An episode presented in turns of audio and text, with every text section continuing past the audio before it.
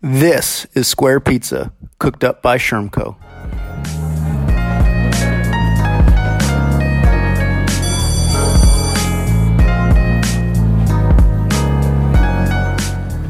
Hey everyone, Kelsey here from the Shermco team. Thanks for joining us for another episode of Square Pizza. Today we have the pleasure of chatting with CDL or Christine DeLeon from Moonshot edVentures in Denver. Moonshot, as you'll hear, is a really innovative organization that's supporting diverse leaders to design and launch new learning environments through their fellowship.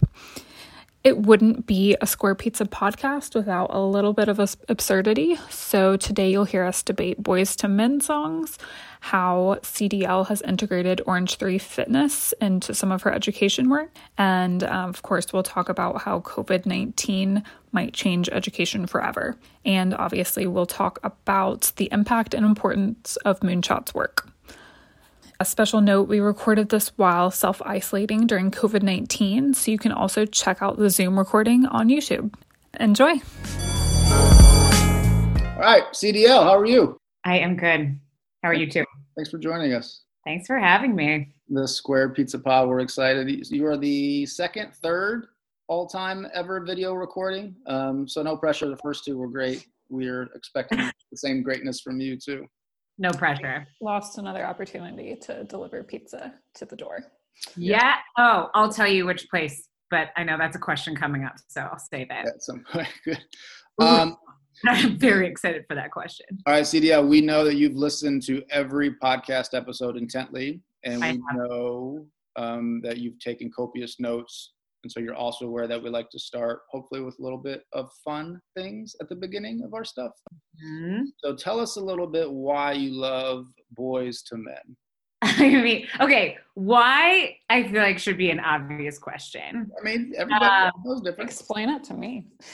Really? I, I mean, I just feel like every song has uh, to, for me every song is now connected to like a moment in my life and uh, I don't know why. Like, I don't know why On Bended Knee is like one of my favorite songs, and Water Runs Dry, which I feel like is a song that nobody listens to. Like, there's just it Water like brings me back to middle school. What? Water Runs Dry is one of your favorite. I like, yeah, I I feel like sad. it's an underrated song. It's very sad. I know, but it's just that's what I'm saying. It's like they elicit so much emotion in so many different ways. I feel like when I listen to Boyz II Men, I remember like my middle school angst, mm-hmm. you know, and like Stephanie Tanner at Full House dancing to Motown Philly, you yep. know, like there's so many things that like when I when I listen to Boyz II Men, it takes me back. So much so that I did go watch them in Vegas oh, with yeah. my family a couple of years ago. Great show. It was great. Uh, and they, he, they also did open for Bruno Mars um, in Denver because Cardi B I, can't remember why she couldn't do it. I think she was having a baby. Uh, like I'm, I'm very current on Boyz II Men. I just haven't tried the wine yet. I know. I think I sent you that text, or I sent somebody that text. Yes, you did. That's what we ordered you. Maybe your thank you present will be Boyz II Men wine. Pizza and wine. Um, did you have a bad breakup in middle school that and water runs dry got you through it? Honestly, I I kind of looked like Ugly Betty in middle school. So I haven't heard you reference Ugly Betty. I, I'm really going to test your listeners here. Um, like just huge glasses, braces, like frizzy hair. so if I'm being totally honest, I like pined over many people. Sure. Uh, but I don't, I don't remember, I don't recall having a successful relationship and therefore no real breakup. Okay. In middle school. It's just like, you know, the, I don't know. Yeah. Do you have a favorite, by the way? Do you have a favorite song? Uh, probably Motown Philly. It's probably probably the first song I heard from them, like in second or third grade. Which then that was my intro to them, and then everything else after that, of course, was magical. Ugh, really? I mean, good musicality, great vocals, a lot of emotion. Kelsey, your favorite Boyz II Men song? Um, I think Boyz II Men was like slightly before my time. um, Kelsey, your favorite Boyz II Men song? Um, is there a song? oh God. Should have been on the interview question. Like end of the road. End of the road. End of the road. Thank you. Thank you. Oh gosh. Okay. Second, doing some research about you. There's also a rumor going around CDL about how you've leveraged experiences at Orange Theory, the workout spot, into some of your work and education. So, one, is that rumor true? And two, what the hell does that mean? Do I get to know how you got this rumor into uh, your potentially? Hmm. Depends how well you do with the rest of this episode. I wonder if it's like Fu or someone else. Potentially. I think. Go ahead. Anyway, yeah, I mean, the rumor is true. Uh, so there was a time in my life not so long ago that I was obsessed with Orange Theory. Yep. And it was uh, honestly, it was like happening at the same time. Everyone was like obsessed with blended learning and this idea of station rotation and like everyone believing that like station rotation was the thing that was going to like change the way that we learn. And so I, I like kind of got a little bit a little bit obsessed the idea that like we learn a lot about education by learning concepts like not in the education sector but through like other means. So we would like take people to orange theory and essentially it was like a station rotation model and we like let people debrief that experience and they would talk about like the role of technology like wearing a heart monitor seeing it on a screen like was that motivating? Was that demotivating?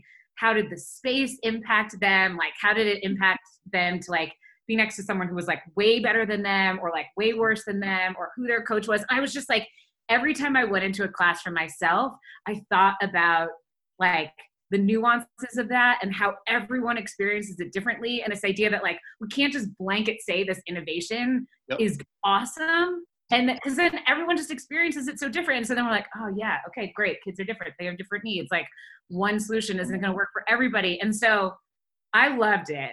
And some people also loved it. Some people hated it. not so much. I mean it it tanked. We did it with our first cohort of moonshot fellows. What did they hate about it? I think well one it was like late in the day because it was the only time we could get class. And and and like be like some people just like i don't like working out you know like there was just fair. it was yeah you know and honestly if i like really thought about it and i mean you could have definitely opted out but i think about like ableism and like how that made people feel and so you know if i had a do-over i'd do it differently but like it was a really fascinating thing to like learn about and talk about innovation from the way like people personally experience it versus just saying like I may never experience station rotation, but I'm going to tell you for all these kids, blended learning is like the way to go, you know? And so it just was a nice way of, I don't know.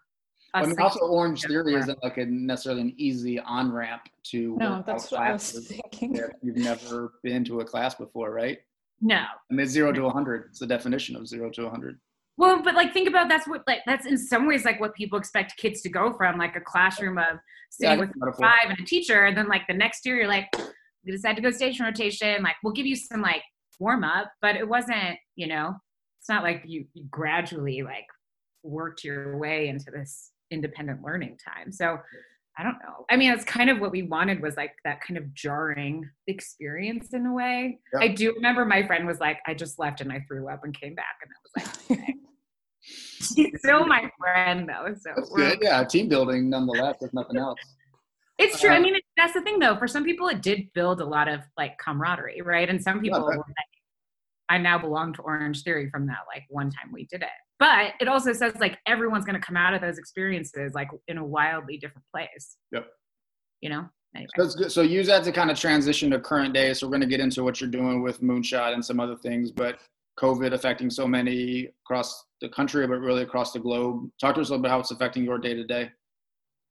I mean, it's bizarre, right? Like I think I feel like honestly, every day is a different adventure. Every day is a different adventure from I'm worried about my parents to like our organization is going to be completely fine and everyone's resilient and everyone can move virtual and it like nothing changes to like is is the cash that I have in the bank the only cash I'm going to have and when this thing sure. runs out like we fall apart as an organization and how do I show up as a leader to our fellows and to our teammates and to my teammates, right? Like that oscillation is probably even more than da- daily. It's like hourly. Um, and what's been your leadership style through this with like your team and your fellows? Is it open book communication, yeah. closed off? Is it like how do you process some of that?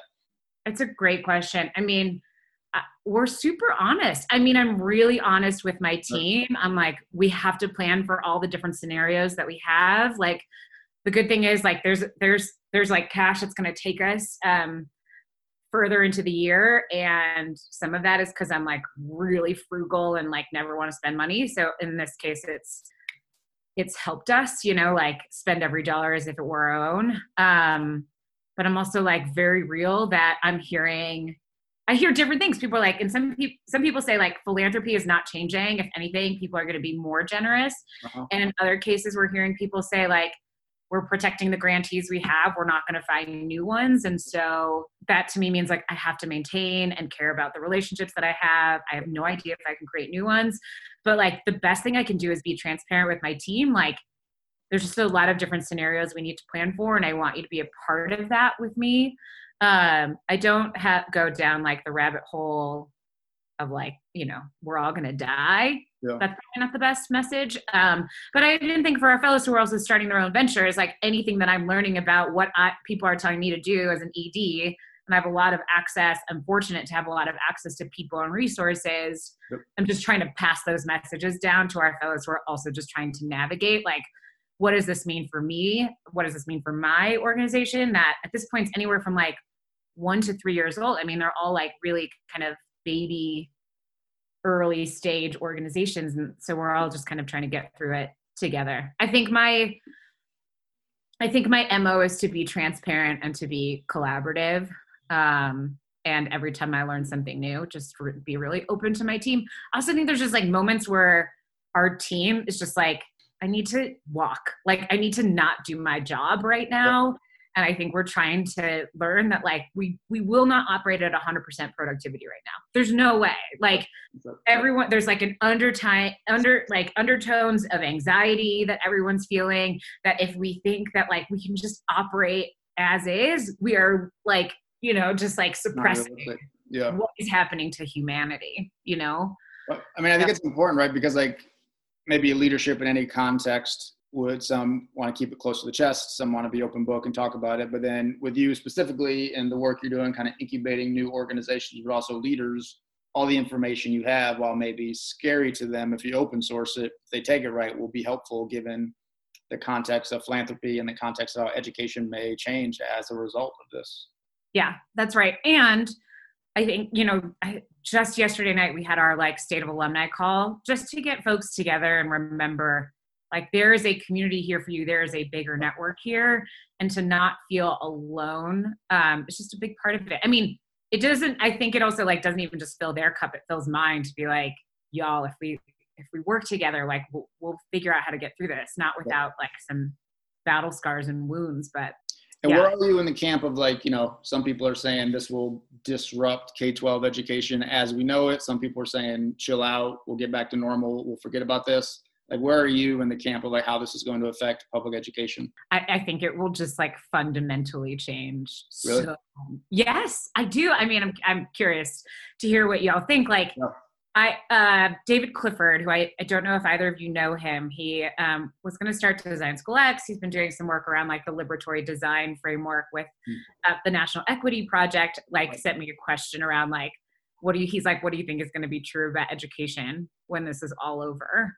And some of the things that I wrote to him were like, people will want the personalization. Now that they've been homeschooled for the last like however many months, it's like, I'm now learning like what I need as a learner. I know know like what it feels like to have flexibility in my schedule and meeting outcomes. I now know like I need time for self like educators need time for self-care. Kids need time to like breathe, right? And have time for mental health and exercise. And I think we'll question like that the only way to learn is in a school building, right? And I think this, in some ways, really opens us up to say we can learn in a lot of different places. Hopefully, it's not just our homes and on Zoom, but I, I, I have always been excited about like using museums as places of learning, using workplaces as places of learning. And I'm just like, kids of all ages and parents, I think, are going to demand something wildly different than what they have. And I think educators are going to also. I mean, I think we're in a really crappy spot of trying to like muddle through that now. But I think there's just going to be things that feel routine that unless this like hard reset hadn't happened, like we wouldn't have even thought it was possible. possible. Yeah. So I don't know, but I'm curious. I mean, you sound surprised. You sound surprised by my answer that I think it will fundamentally change. I just think what people will demand yeah. will be really different. I, I, think I'm in that camp. I can't speak for Kelsey uh, being optimistic, but I think it's um, gonna the, the, acknowledgement probably from families of like because now the families are the teachers in a sense, right? If they have the privilege yeah. to be so, so they're getting a very good sense of like maybe what rigorous curriculum and materials look like and maybe what they do not. So I think that's going to be really eye opening for like what their kids are actually doing eight hours a day in school.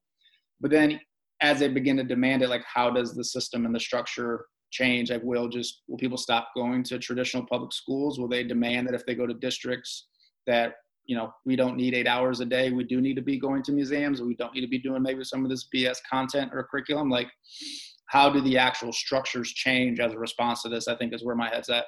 Yeah.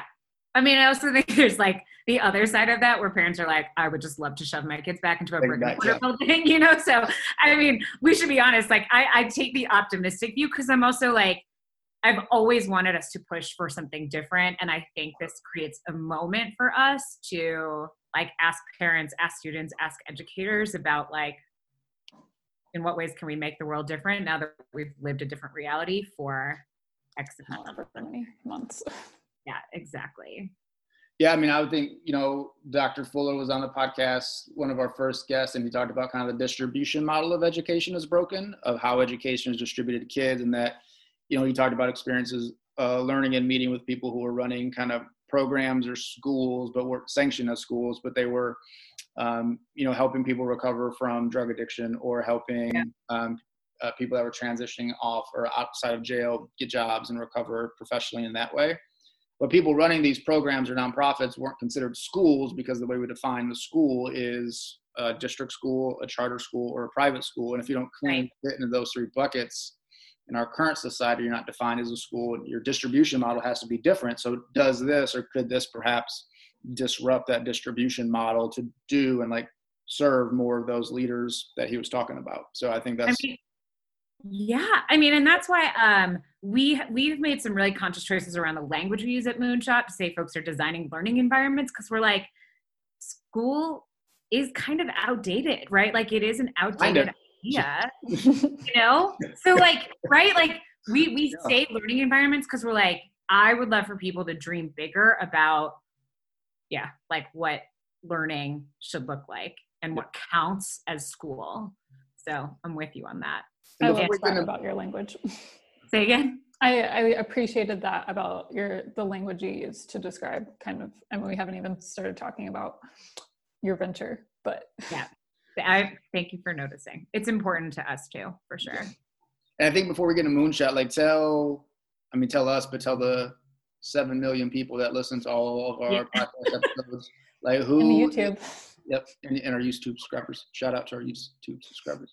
Um, I'll subscribe. I haven't subscribed yet. So. We got one. Three. Um, so tell us, like, who, like, who is CDL, and how did you get to be who you are? Uh, in thirty well, seconds a bigger question. You know, like I'll, I'll just like I I um I grew up in a really fun but kind of crazy household. I um where in uh, outside Detroit in Michigan.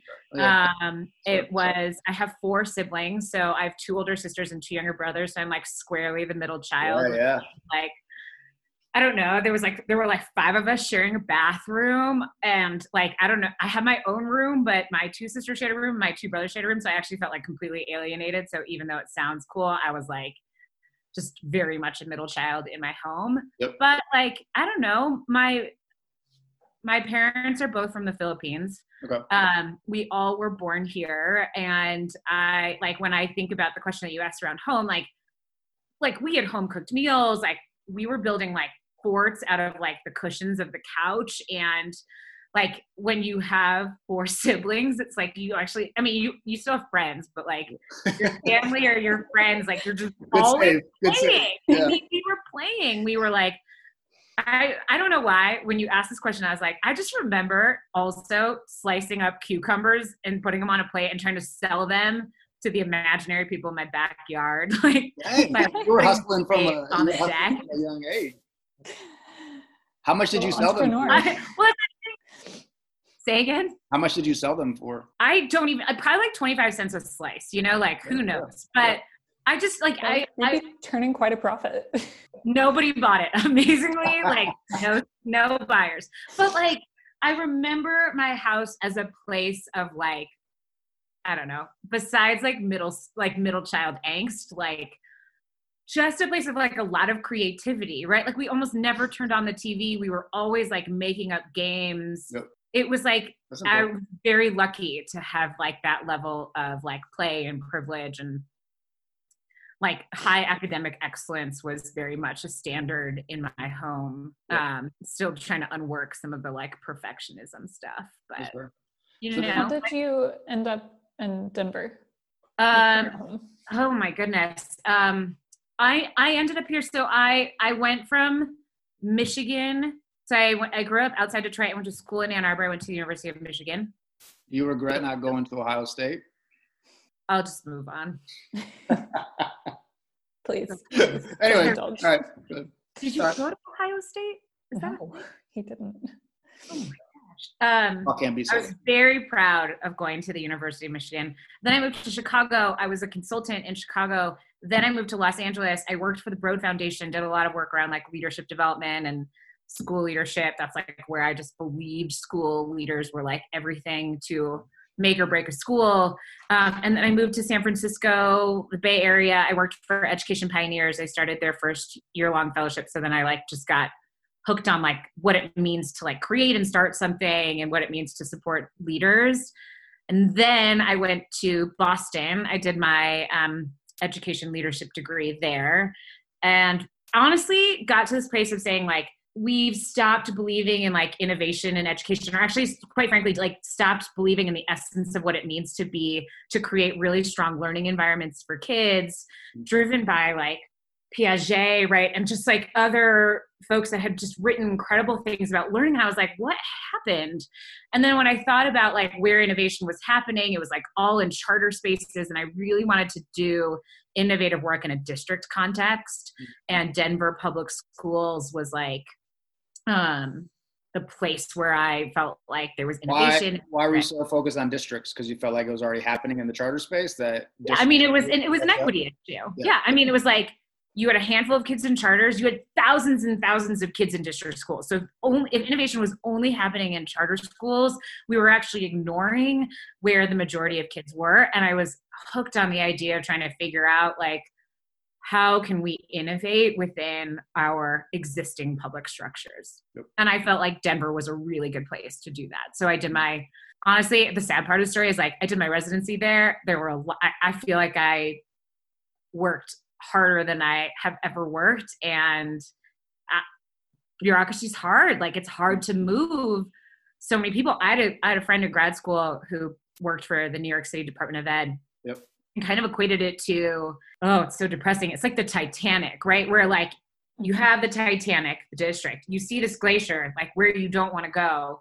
And you can literally like turn as hard as you can to one side to avoid the glacier, but like the ship's just like it's like incrementally moving because the number of like people and systems and structures and cultures that need to move is so difficult you know like and i and so i saw that like can districts be saved or do we need to rethink districts i think districts are meant to preserve at like a certain structure and status quo for in some ways well intentioned sure.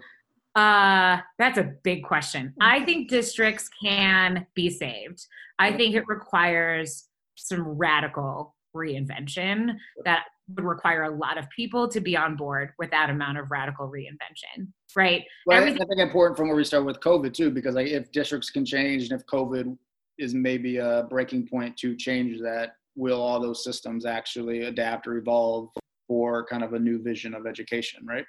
Yeah. I mean, one of the things that I used to talk about with someone here not so long ago is like, you know, new schools get a year zero where they kind of decide like how they want to be and like have a whole year to figure it out. Yep. I and a colleague of mine have just been like, wouldn't it be interesting if we had a year zero for districts? So part of the reason I think they never reinvent themselves is if you think about a school year, which I think is flawed, is you have the fall, which is when everyone's trying to figure out what's going on. Yep. October, when like things are happening. November, when people are like, sorry, it's Thanksgiving. And then yep. when you get back, they're like, sorry, it's like the holidays. Yep. January is, sorry, we just got back from the holidays. February, people are learning. March is testing. April is, we're done testing and then May happens and school's over, right? And then we just do it all over again. And it's while there's like all those breaks, it's like kind of exhausting. The, the, the, calendar doesn't allow for reinvention, right? Like if you're a teacher, you're probably out on summer vacation for like four to six weeks before you go back and like start PD again. So like, where is the time to like take a pause and innovate? So I don't know. I, like in some ways, I think when we get out of just like triage around education, I yep. wonder whether or not we'll get into this like let's give ourselves a real year zero and innovate. But I do think the districts that decide to take that approach could come out very much on top. If you, but like we're just not even like mentally can't even get there. Yeah. So then taking us from like that's helpful context from Denver, but then kind of fast forward to where you are now with Moonshot. Tell us like what we need to know about Moonshot and type of work you guys are doing. Yes. So we are uh, a tiny nonprofit. I started this organization in 2015, got paid in 2016 for this job. Mm-hmm. Um, and we work to service and support um, a really diverse set of leaders who want to design and launch new learning environments. Um, and that means that includes both schools um, and programs. And sometimes it in for people it means launching something, and for other folks it actually means taking on leadership of existing school and like changing it from that like that lens. Yep. Um, and yeah we we run a cohort based model it's part time we tell everybody like don't quit your day job till you know what you're getting yourself into because it's a lot yeah. yeah it is a lot so we it, the hard part is that means we work with folks on nights and weekends and we um, i mean of course we work with them on the design of that school or program spend a lot of time with them helping them understand like what it means to co-design that with students and families yep. um, and and start to implement like things around what we're learning about the brain so like learning science and thinking about mm-hmm. outcomes that are beyond academics but we also spend a lot of time i would say in some ways we spend even more time when we first are working with our fellows on their leadership, right? Like, what do they understand about their leadership? Do they do they feel affirmed in their identity to be leading and see themselves as an entrepreneur? And do they why, understand? Why is that? Why is that specific part focusing on leadership so important to incubating innovative things in education? Because I would say for a lot of our leaders, when they come into our program, they have been in so many different environments where their own identity has been suppressed they haven't felt appreciated for the gifts that they bring to the table that sometimes people are even coming to us being like I don't even know if I should be here. There's a lot of imposter syndrome. And we're just trying to tell people and remind people like, whatever you come in with, whatever you have, whatever gifts you have, you have like an insane amount of strengths. You have like gifts to give the world. And sometimes people just like need that space to sure. feel reaffirmed in their leadership in a way they haven't in their work environments. And it's interesting in Denver, I mean, we have three quarters of our students are students of color, one quarter of our teachers are are teachers of color. Right. So when our teachers are in spaces, because um, we work with a high percentage of people of color, they usually feel like they're the only one, right? So they're also carrying the load of like being an educator that doesn't always necessarily look like their peers um, and also being the person who's oftentimes supporting emotionally the students that are in their classrooms right? And so by the time they get to us sometimes people are just so broken down you know like they don't believe in themselves anymore. And so sometimes people are just like i need that affirmation yep. leadership. I need this community to remember I can like I can why I had this idea in the first place and why it's valid. And it's valid and it's like worth it, you know? And I think sometimes some of our fellows are like, I never thought that my idea was like even worth saying out loud, you know? And so we watch this like leader transformation that I honestly think is even more incredible. I mean, the stuff they create is incredible, but it is like the evolution of the leader that we see uh that is like mind blowing. Mm-hmm. Then obviously the last part is like a lot of these folks don't have like the political and social capital and the networks that I think a lot of other people who come with privilege yep. typically comes with folks who are both white and male um, get. And so we're d- doing a lot of work to connect them with people who are decision makers, funders, um, critical to their launch so that you know they start to build the kind of network they need to to launch their idea. And we also say to them like you could start charter school you could start an after school program sure. and let's like help you understand what each of those things are because oftentimes there's misconceptions on like what a charter school is. So no. Really? like everybody has all the facts and knows everything about all those things. Right? Nor would they try to like make something up that's not 100% accurate. Oh my gosh. I mean the amount of things that I think that's what I love so much about our fellows is they're rewriting the narrative on like what a charter school can be. You mm. know, like we have I don't I don't think you've met or heard of maybe you have Wisdom Amouzou who has founded Empower Community High School. Okay. He so. is a leader. He's a black man, comes from Aurora, grew up there. His family's there and started a school that is like completely co-created with the high schoolers there. They wrote the charter application together. They build that school together. And it's like charter schools were always meant to be places of like labs and innovation and they turned into like a, a, tool in so many cases where folks felt like folks were coming into their communities right and like building something they thought was good for them and i think our fellows just kind of reclaim what a charter can be in like a really positive community centered way so. So as i go through kind of these fellowships is it it sounds like they don't know if they're going to kind of innovate within a district, innovate within a charter or an after school program until after. And so it's kind of part of the design process. Is that right? Yeah. Yeah. We, we really believe in giving them a the information the real information right. and then b the choice you know like I don't think that charter schools are the only way to create something great for kids. Yep. And I also like um, I reject the idea that if we can't open new charter schools, which is very real for a lot of different cities where like the need for new schools is less, the um, the public will for charters is um, starting to right? Like there's a lot of pushback against charter schools. That doesn't mean that like learning doesn't need to change in school buildings right? And so that's why i think we we really value the multiple ways of changing learning that could happen through programs. And oftentimes, programs are a really cool way of doing it because it means school doesn't have to take on the extra burden of what does it mean to support, for example, like immigrant students and and families or lgbtq plus students right in their school. And our fellows are like ready to come in provide that kind of programming.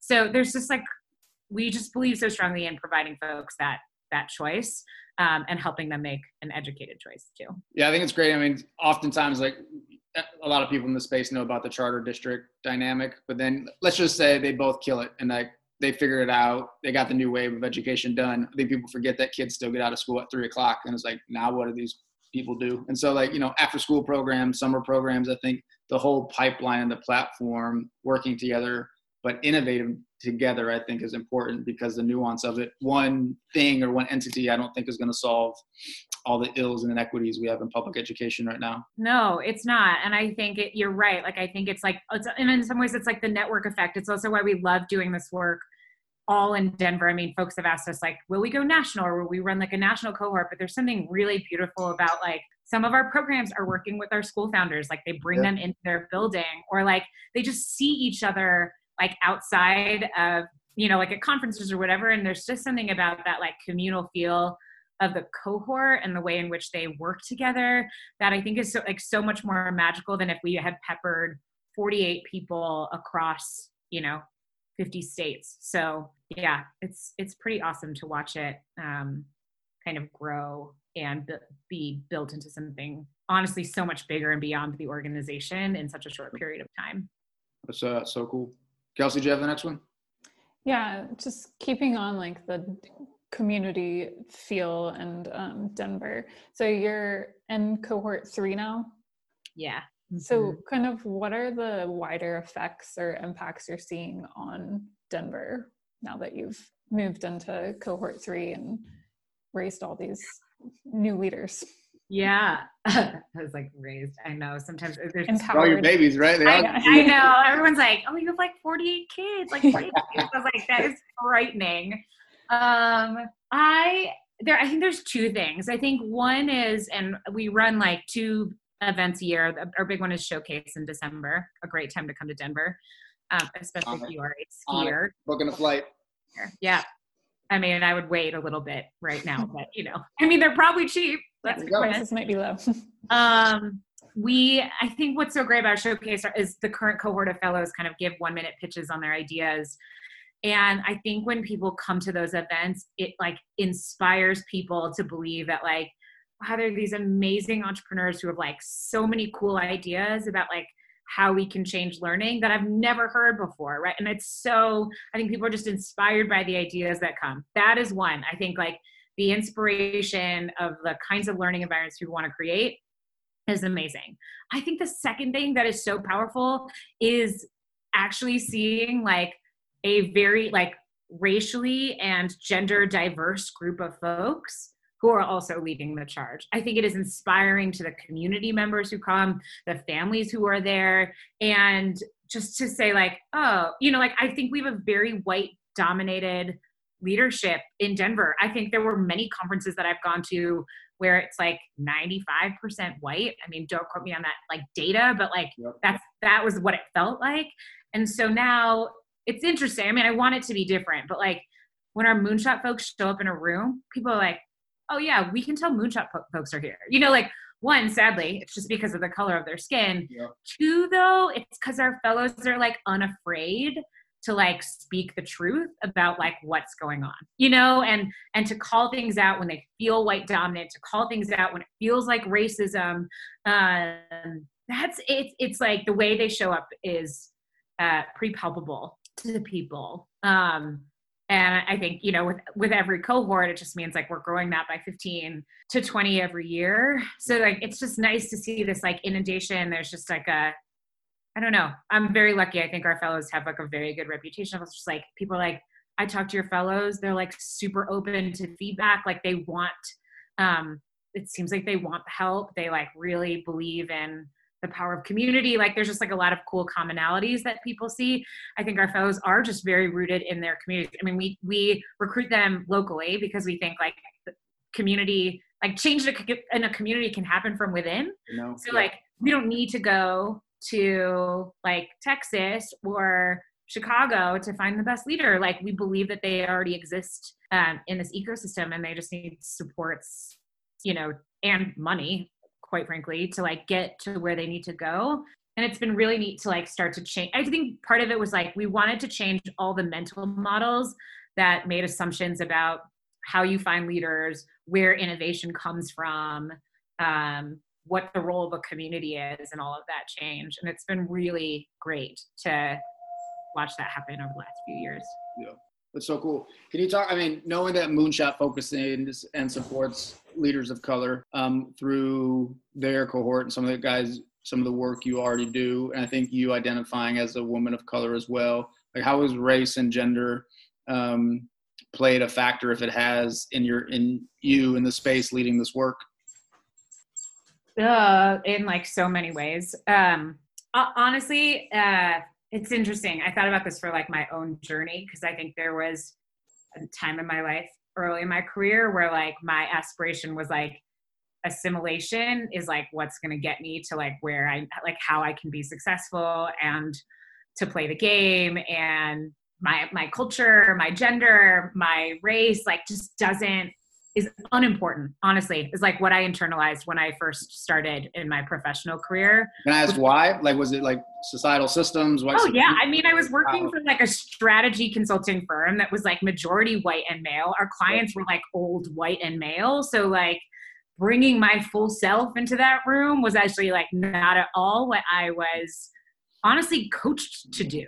Um you know and it was like I really feel like now that I look back, like I wore really ugly clothes because I think that's like what every other consultant was wearing, just like to that level um, of assimilation. And it was funny. And I, also think like being Asian American, like there's like a, it's almost like a self fulfilling prophecy that like you're not loud, you're not out in front, like your job is to like serve other people and like, you know, like I just had this, this like, you're not threatening. Um, and that it wasn't about like my voice it was about like synthesizing other people's ideas like my ideas didn't matter and i don't there was like just like this really weird turning point i was like in this leadership cohort and someone was like um they basically were just like no no no like i don't care I don't, it's not that what what other people say it's like i want to know what you think like what your actual beliefs are like what your values are and no one had asked me that before mm. and so like that was like this moment in time where i was like huh, fuck. Like I haven't. Sorry, am I?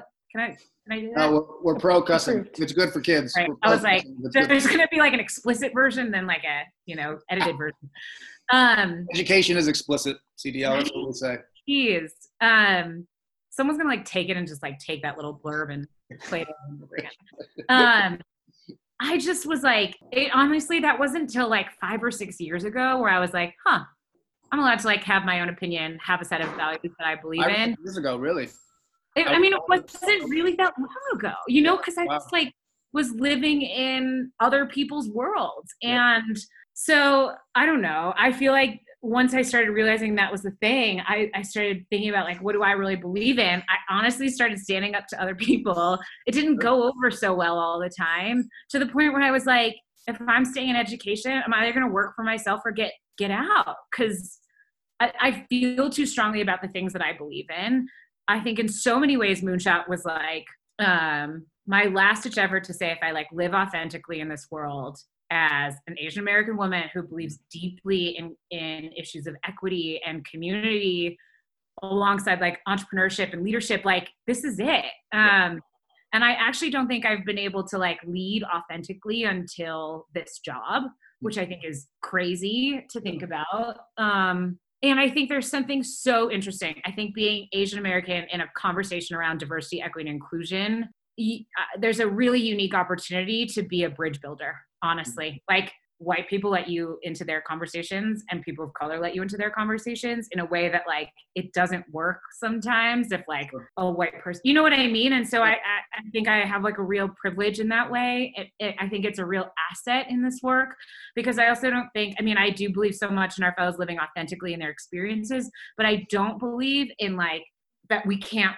we can't have allies in this work right. And and i think it takes all people to like raise all boats. And mm-hmm. so I think in so many ways, like I also think sometimes people just don't think I'm threatening, which is good. You know, like and so we just keep pushing. I mean, truly so like really get to know you. Then they understand. Yeah, like they're still just like that is too cute, late. You know? yeah, exactly. They're like, wow, I just thought she was just like cute, you know, like trying to do her thing. And I'm like, that's fine. Because like at some point we're just let gonna like underestimate. Yes. Let them underestimate me. I'm gonna like run all over you. You won't even know it and they're probably not going to listen to this podcast at least this far in. So like, it's like to say, you know, seven like, million people. You keep saying that seven million people. Somebody's going to make it. It's going to blow up. All these quotes are going to come out, and then somebody's going to make it to the end. All right. Um, well, I mean, number one, obviously, thank you for that. But then transitioning to some kind of rapid fire one. So if we asked you the most innovative thing you're seeing in public mm-hmm. education right now, what would you say? This is a really hard question. But I will say there was a very, very tangible tool that I um a teammate passed to me yesterday that yeah. in the world of like virtual learning, making it accessible to everybody is something that I don't think we're always thinking about. Yep. So like with folks who have autism, folks who have dyslexia, folks who have like physical and motor disabilities, there's like this cool guide around like how we think about virtual learning in a different way. I mean, I, it might not sound terribly innovative, but what I think it does is it it makes sure that we don't ignore folks that sometimes feel like they're at the margins and are like forgotten in in these moments.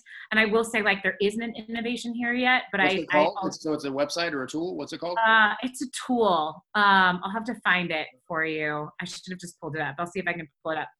Um, you can link it when we release it. It's awesome. Yeah, it's great. And then um, I don't think there's yet like an innovation here, but I think like the mindset and of remembering like the equity conversation should not get lost in COVID.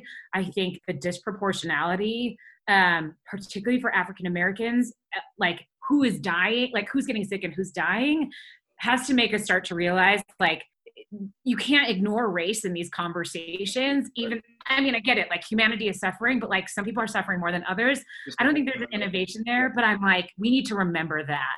Because i think if we don't think about that in this argument i'm just like we're ignoring a big part of like kind of systemic inequities that are magnified um, in this time. So it's not an innovation as much as I'm like there should be something there, but I don't know what like the something is yet. This might tie into your next answer, but um, can you give us one actionable thing for our audience of 7 million to do by the end of the week?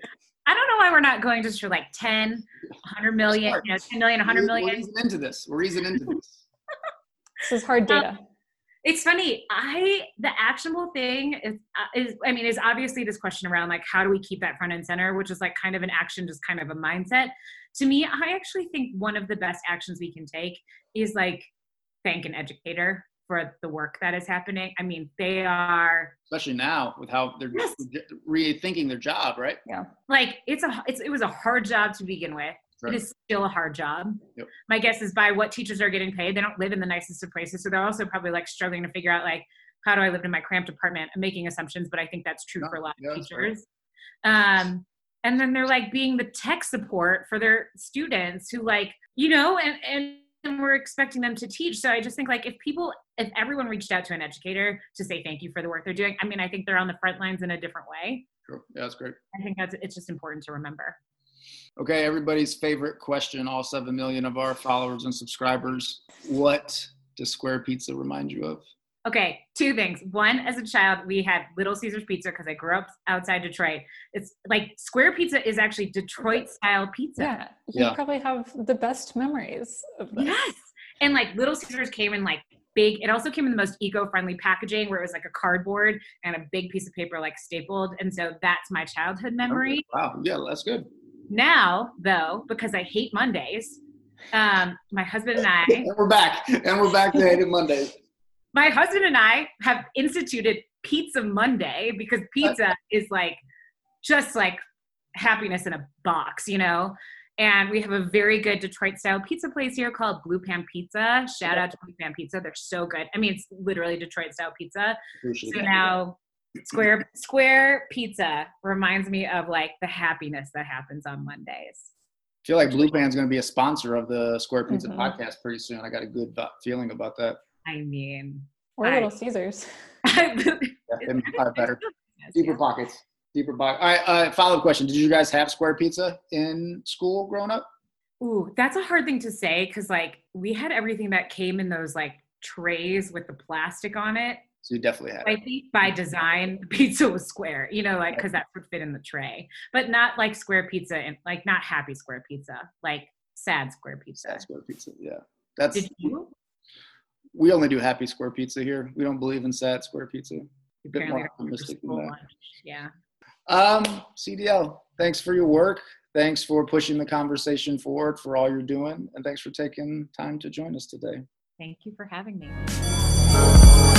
Hey guys, this is Greg. Thanks again for checking out the podcast episode. Uh, feel free to show us some love on social media. So, Instagram, Facebook, LinkedIn, Twitter, at Schermco S C H E R M C O, and hashtag Square Pizza Pod.